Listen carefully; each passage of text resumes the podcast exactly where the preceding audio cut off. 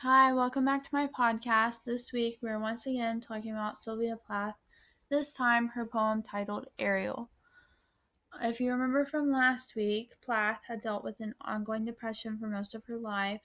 She killed herself in 1963, and this poem was published in 1960, like Colossus. It's just good to keep that in mind when reading any of her poems. This poem specifically is about her childhood horse and using it as a metaphor for her depression. Uh, the title is actually an allusion to her horse because her horse's name was Ariel. Um, yeah, it's about to be 8:40 and I'm really tired, so we're just gonna get into it. Uh, the first stanza, Plath starts describing what she's seeing and how she's in the dark which is probably a stable with her horse because she's riding her horse. And then she comes out into the light and it's daytime and it's bright and it's blue. And there's a mountain, which is a probably a symbol for her obstacles and dealing with depression. And because a lot of times people say, oh, overcoming a mountain, climbing over a mountain, whatever. I don't know the exact phrase, but it's just a thing that people used to describe getting over hard times and stuff. And then the next stanza, she's kind of describing her horse, and she says, How one we grow, which is saying that she's one with her horse, but it's also saying how she is one with her depression. How even though, you know, it's not a great thing and it's it's just she's stuck with it. She can't do much about it and it's part of her. So yeah. And then the next stanza is just her going through the woods and splits and passes. That's just her getting through obstacles, different hardships, um, which is her depression and you know, just everyday with depression, that's just everyday life. Small things, anything can be hard with depression, I'm pretty sure. And the next stanza is talking about berries cast dark hooks. And that's really interesting. That's her she uses a lot of a lot of times she'll use an enjambment style of writing. And right here she does, she says berries cast dark hooks, and that should be one line, but instead hooks is its own line to put more emphasis on it and it's just super interesting that she uses that style because it's really specific and I mean it's not super common, but she uses it quite a bit in her poems and yeah, and she, but anyway, the berries she's describing them as eyes, saying like she's she's personifying them in a way and feeling like she's watched. And then the next stanza is her saying, Black sweet blood mouthfuls, shadows, something else. And that's, I think that's her saying that she's eating the berries and they have thorns. They're making her bleed. I'm not literally, but um, just eating, not eating, um, taking things that seem maybe pleasant and then they're not exactly what they seem to be and or maybe not even actual things, just people thinking that some people are nicer than they really are and end up getting hurt. Like maybe example, for example, her husband who she had an abusive husband and she, she was married to him, so I'm sure at first she didn't think he was what he was. So I think that's interesting. And then the next part of the poem, the next stanza, is she's just talking about her horse jumping, and it's like she's flying, and her horse is just carrying her, and it's also the way it's written. It you can tell that it's about her her depression kind of dragging her, kind of pulling her through her life and she uses in the stanza she uses the enjambment style. She uses it in all of the stanzas, but in this one too. I was just pointing it out. Then in the next stanza, she is talking about, she brings up a reference to Godiva, which was a I forgot. It was a woman though that you told us about, Mr. Scott, who went through the town naked on a horse and I think that's just her way of saying that she feels like that Godiva woman. She feels free when she's on her horse. She it's talking about how she's going at a fast pace. Um and she uses like a parallel there dead hands dead stringencies stringencies. Sure. anyway um yeah i think that's good i guess. I don't know.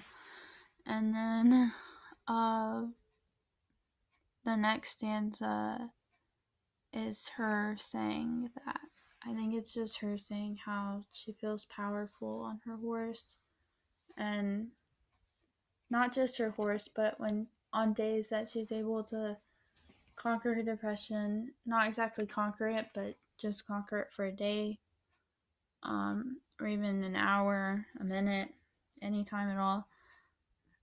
It makes her feel powerful. And then the last bit of the poem is she uses this metaphor referring to herself as an arrow and she's she's precise as the arrow and I I don't know, I think that's just her talking about how even with her depression she is able to have some small victories or even some big victories, but just she's able to still deal with it and live her life and not be the typical, oh, depressed, can't do anything, can't have any accomplishments. And at the end, she she says into the red and then she skips to the bottom of the line because in geminate writing style, I the cauldron of morning.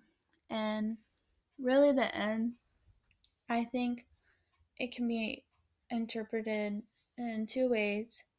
It is either her, because she obviously did not, she killed herself, so it, one would probably assume that she did not ever completely conquer her depression.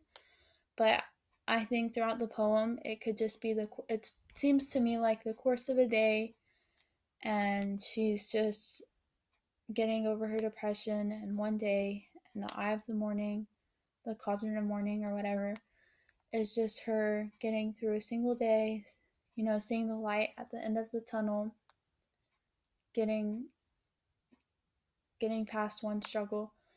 Or it could be interpreted because it's hard to interpret it in just one way. Like, it's just hard to contain it into one single box. So I can also see it as her the cauldron of morning being her like happiness. And for her that was probably death you know being dead killing herself fresh start clean slate no more worries no more having to deal with the everyday life all the things that make her life hard and unhappy. So i think it could be really either of those um but yeah, let's get into some of the act stuff. Yeah. Okay. The audience, I think she wrote this for people who needed some inspiration, some someone who needed to have that motivation to get out of bed, to go do something that they've been wanting to do, to just to motivate themselves. Um and I think it's really, I mean, it could be for anybody, but I think this poem would really help women who can relate to her in some way because at the time it was depression wasn't super not everybody was talking about it, you know. People, especially women, being a woman with depression, people probably called her crazy, you know, thought she was mad or something.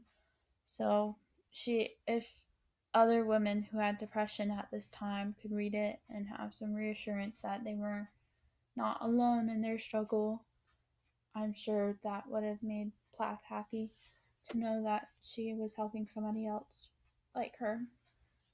And I I think that's part of the reason why she wrote it, but I also think she wrote it to reflect on her childhood, you know, her old horse, and just to inspire herself to have her happy ending, you know, start off in the dark and in the light of morning. Um, and I think I think a common theme in this poem is transformation and reminiscing on adolescence, which happens to everybody, even me. You know, being 16, I'm not old, I'm not, I haven't lived my life yet, but it still is easy to look back and say, oh, I wish I was still in kindergarten and stuff like that. So everybody can relate to the theme of looking back on their childhood and missing how things were, knowing that you can't go back to that. And also transformation because she gets through all these obstacles and at the end it feels like oh she's a new woman or not woman it could be for anybody a new person um yeah so and i think it's just the the tone is really hopeful, inspiring. It has some dark spots where the tone shifts a bit to kind of um, tense, I guess, uh, depressing a little bit, but it the the tone overall is pretty light. It's pretty hopeful, which is very different from a lot of her poems that don't have happy endings.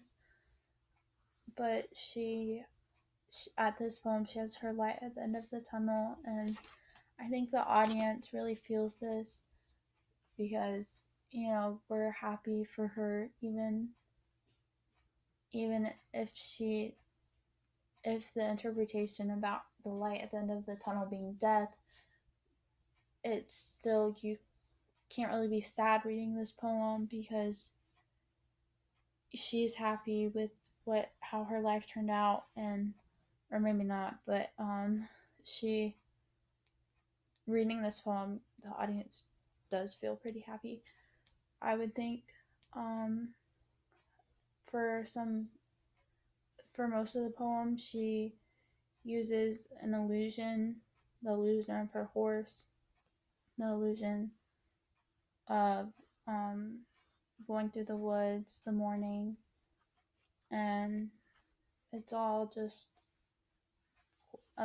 going to her childhood and the metaphor of her horse being depression and obviously the Ingeminate style of writing is a really important one that she uses throughout this poem and also imagery. She uses lots of imagery when talking about the um, the berries, the sweet blood mouthfuls, the hauls me through the air, the um, foam to weak glitter of seas, melts in the wall, dew that flies, all of that.